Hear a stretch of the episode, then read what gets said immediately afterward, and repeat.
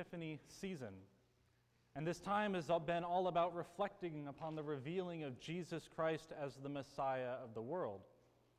The gospel scene for this Sunday is a fitting way to end Epiphany, as we will see how it both sums up this time of the church year and also offers us a way to look forward, offers us a way to prepare ourselves for the great penitential season of Lent, which begins this upcoming Wednesday on Ash Wednesday.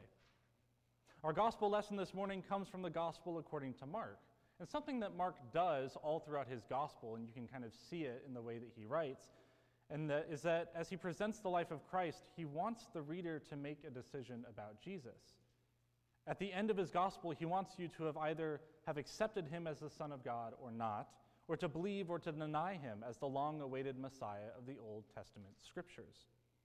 And these opportunities present themselves whenever Jesus is revealing himself to the world through his works, his word, his teaching, his healing, his obedience, and his calling of the disciples. Today, we can place ourselves in the sandals of three individual disciples, Peter, James, and John, who have been with Jesus from the beginning.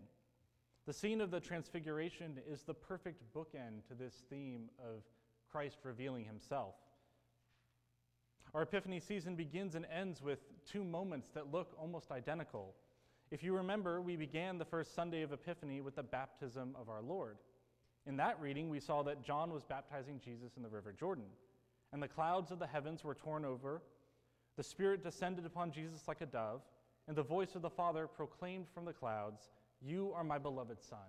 With you I am well pleased.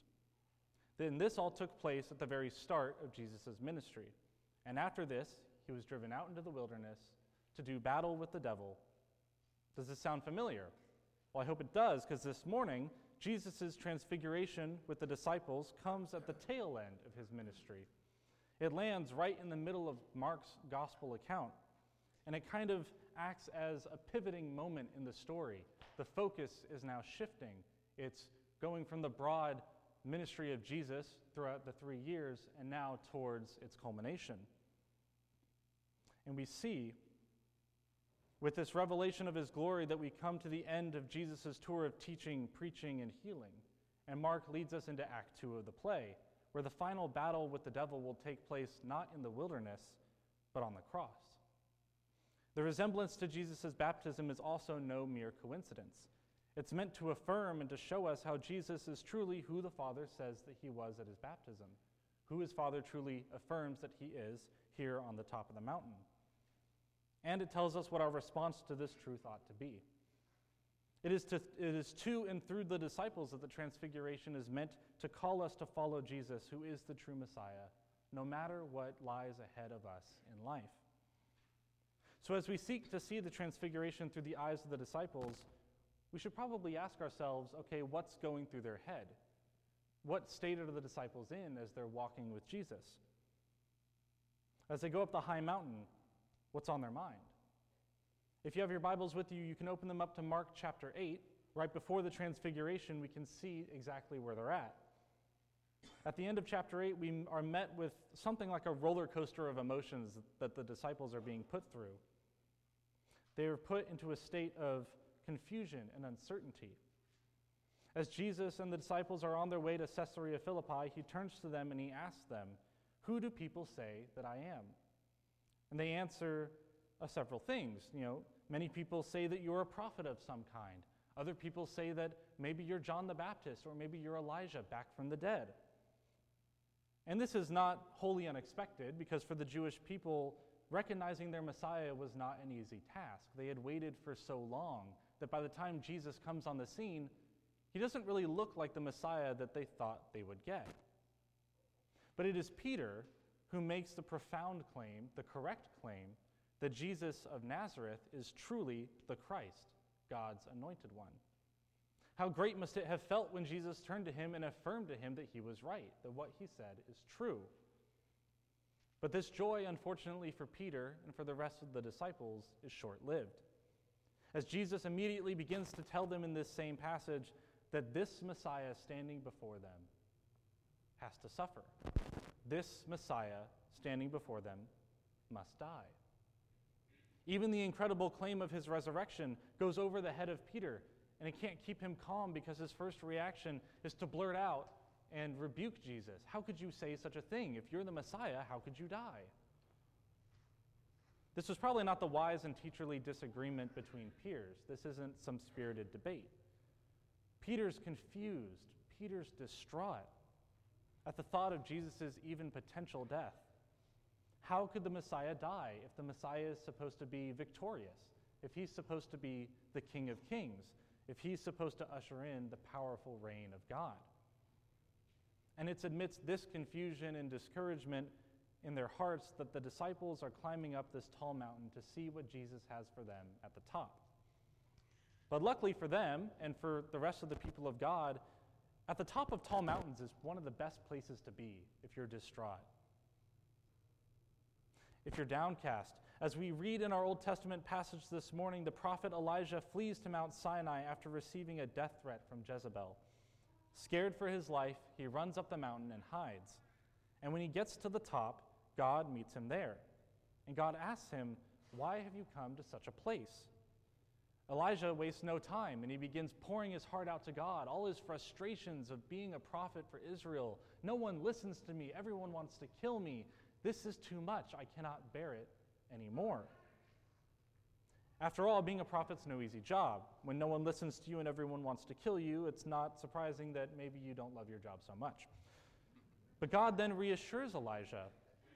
A strong wind comes by, an earthquake, an earthquake rumbles through, a great fire passes by his face. But the Lord was not in any of these. Elijah has seen God's power in nature before. Just a couple chapters earlier, he saw God call fire down to prove the Baals wrong. But that's not where the comfort is. Rather, it's in the small, still word, something almost like an undetectable whisper, that Elijah is consoled by the comforting words of God. He's renewed in his resolve to serve the Lord because of what the Lord says to him. The incredible display of God's power is not the healing balm that the prophet needed to renew his spirits, it's rather the comforting word of a loving father. And Elijah's not alone in having a mountaintop experience of comfort in the Bible. It happens kind of a lot. In Genesis, we remember how Abraham was comforted on Mount Moriah. He was distressed over the command from God to sacrifice his only son, Isaac.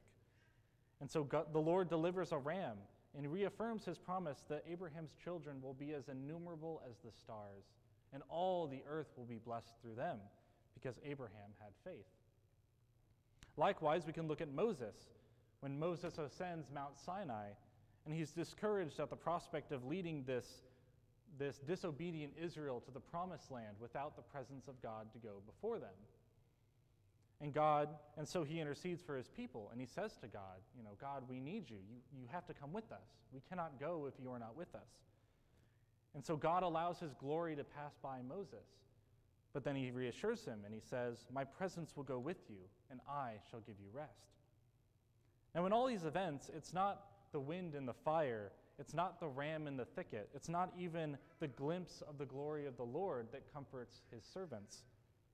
It's the word of the Father who loves them that is their source of peace. That is what eases their troubled hearts. So, as we return to the Gospel of Mark this morning, we can be certain that two things are going to happen when the disciples and Jesus reach the top of this mountain. One, God is going to do something pretty amazing.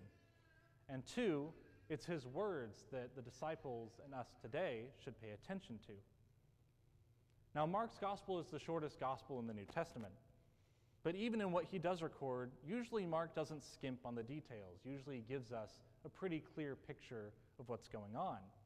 But as we read here in chapter 9, it almost seems like Mark is at a loss for words to describe just what happened on the mountaintop. He tells us in verse 2 that after six days, Jesus took with him Peter and James and John and led them up a high mountain by themselves. And he was transfigured before them, and his clothes became radiant, intensely white as no one on earth could bleach them. And there also appeared to them Elijah with Moses, and they were talking with Jesus. So Mark kind of offers us something of a police sketch of this magnificent event, just enough to maybe recognize it, but not enough to really know what's going on. He doesn't describe much of the actual transfiguration, of what really changes in Jesus' appearance. Even as he mentions the radiancy of Jesus' clothes, it's almost like he's grasping at words. He's trying to find the right analogy to explain just what they saw. It's like he's saying, Guys, you don't understand. His clothes were like really, really, really white, whiter than white. You just had to be there, you just had to see it. And Mark doesn't even tell us anything about the conversation that happens between Jesus, Elijah, and Moses. Now, luckily, Luke in his gospel shed some light on the subject. And there he tells us that Jesus was speaking with them about his departure. And literally, the word used there for departure is the word for exodus. They were talking to Jesus about his exodus in Jerusalem, talking about his atoning death and resurrection. But again, what follows this glorious display of God is God's comforting word. And here we see, like at Jesus' baptism, the Father's presence appears in the clouds, and we hear his voice saying, This is my beloved Son. Listen to him. And then, just as quickly as the transfiguration began, it's over. Elijah and Moses are gone. God's voice is no longer in the clouds, and it's Jesus and the disciples. So we have to ask ourselves what is this all for, and what does this mean? What does it mean for Jesus to show Peter, James, and John such a display of his glory? What is the importance of God the Father's words here in this moment? The mountaintop encounter is meant to be a moment of reassurance to and for the disciples. Everything in the narrative is pointed at them. Jesus was transfigured before them. Moses and Elijah appear to them. If we look back at Jesus' baptism in Mark chapter 1, verse 11, God is speaking directly to Jesus when he says, You are my beloved Son, with you I am well pleased. But now, here in the Transfiguration, the audience is not Jesus, the audience is the disciples. And God is speaking to them, saying, This is my beloved Son. Listen to him. Jesus, by displaying his divine nature to the disciples, is declaring undeniably that he is who God the Father said he is at his baptism, that he is truly the sent one of Yahweh. He is Israel's Messiah. The forewarning of Jesus' death, which has clouded the minds and dampened the hearts of the disciples, is now met with a bright foretaste of his resurrection. It gives them a glimpse at what is yet to come in the salvation story, both for Jesus and both for us. Peter, James, and John will eventually be the leaders of Jesus' church in the book of Acts. And so Jesus here shows them just a token of his glory to bolster their faith. And with that faith, the Father instructs them in the way to go, mainly to listen to Jesus. Now, Mark is not the only one who's at a loss for words here in this story. As we look at Peter, we witness, as he witnesses this revelation of Jesus' divinity, he responds in what can only be described as an utterly human fashion. In verse 5, we see that Peter approaches Jesus and he says, Rabbi, it's good that we are here. Let us make three tents one for you, one for Moses, and one for Elijah. He wants to go camping. for he did not know what to say, for they were terrified. And naturally, who wouldn't be? Who wouldn't be terrified in such a moment? But just imagine for yourselves, close your eyes if you have to, that you are standing where Peter stood. If you had Moses, Elijah, and Jesus standing before you having a conversation, wouldn't you want that conversation to last forever? Imagine the wisdom, imagine the encouragement that you could gain from just 10 minutes of listening in, being a fly on the wall, or on the rock in this case. Peter's instinctual reaction is understandable. He wants to capture this moment forever. He wants to prolong it for as long as he can, and I don't blame him. He offers to set up tents for the three figures as a way of memorializing what's happening. After all, it's the hospitable host who treats his guests well that keeps them for a longer amount of time. But what Peter does here and what we should pay attention to is that he misses the point of the transfiguration. Caught up in the excitement of the moment, Peter doesn't see the bigger picture. Jesus isn't having a casual chat with Moses and Elijah. This isn't coffee hour. This isn't the time or place to sit down for an afternoon tea and scones. These two Old Testament heroes have something incredibly in common with the imminent fate that Jesus faces. Both of them have suffered greatly for their faithfulness to God. In this moment, they are ministering to Jesus. as Jesus begins to set his face towards Calvary, as Jesus, in this pivotal scene, turns his face towards Jerusalem and to his death. Jesus cannot stay on top of this mountain if he is to fulfill the will of the Father for his life. And so God the Father chimes in on this conversation to declare to the disciples that which they ought to do, to listen to Jesus and to obey what he commands. And Jesus has already told Peter, James, and John what this looks like. If we go back to chapter 8, near the end, Jesus tells them, If anyone would come after me, let him deny himself, take up his cross, and follow me. For whoever would save his life will lose it, but whoever loses his life for my sake and for the gospel's sake will save it. To go down the mountain with Jesus is to live a cruciform, a cross shaped life.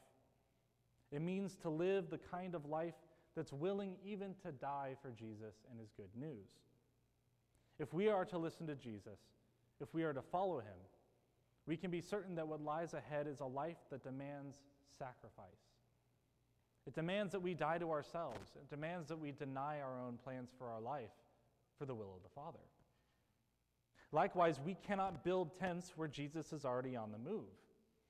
If Jesus is already down the mountain, we cannot stay where we are comfortable. The cruciform life is a life that calls us to go out into a lost, broken, and even sometimes a hostile world. It's true and it's possible that you and I will have our fair share of mountaintop moments with the Lord. We will have those times where we feel so safe and so intimately close with God and so filled with His presence and so far away from persecution. But we, like the disciples, like Jesus, we cannot stay on top of the mountain. Our mission cannot remain within these four walls of this church. Like Moses, Elijah, Jesus, and the disciples after him, God has work for us to do at the bottom of the mountain. God has work for us to do out there. As Jesus leads his disciples down the mountain path, he strictly tells them to tell no one what they have seen until the Son of Man has risen from the dead. Now, all throughout the gospel, this is not an uncanny saying of Jesus. There are several times, about eight or nine in Mark, where Jesus says, Okay, you figure this out, don't tell anyone about it. But here, at his transfiguration, is the one time in the gospel where he gives that statement uh, an expiration date. For the first time, he says, You can say it. Once Jesus rises from the dead, the disciples are free and commanded even to spread the news of his transfiguration, to spread the gospel news of who Jesus really is and what he's done. So, why the wait? Why does it have to come after Jesus' death and resurrection? Well, Jesus is making it clear that the disciples who have seen so much are still, like Peter, not getting the full picture. They haven't seen it all yet. It's only when they become full witnesses of the gospel that they can then understand who Jesus is enough to tell others about him. It's the same for us today. There's no right way to understand who Jesus is until one has seen him suffer, die, and rise again. In short, for us, it means that we have to be so convicted of the whole gospel truth that we have basically become witnesses of the same. The descent from the mountaintop is a reflection of the gospel journey passing from Epiphany into Lent. The revelation of Christ is done. Now it is time to go to the cross. Jesus has revealed himself, and there's only one thing left to do, and it's waiting for him in Jerusalem. As we enter into this next season in the life of the church, we walk on the path with Christ towards the cross of his crucifixion. In the coming weeks, as Jesus marches towards the Father's will for his life in our lectionary, the season of Lent is like an invitation to us to reflect on ourselves and to ask ourselves the hard question Are we fulfilling the Father's will for our life?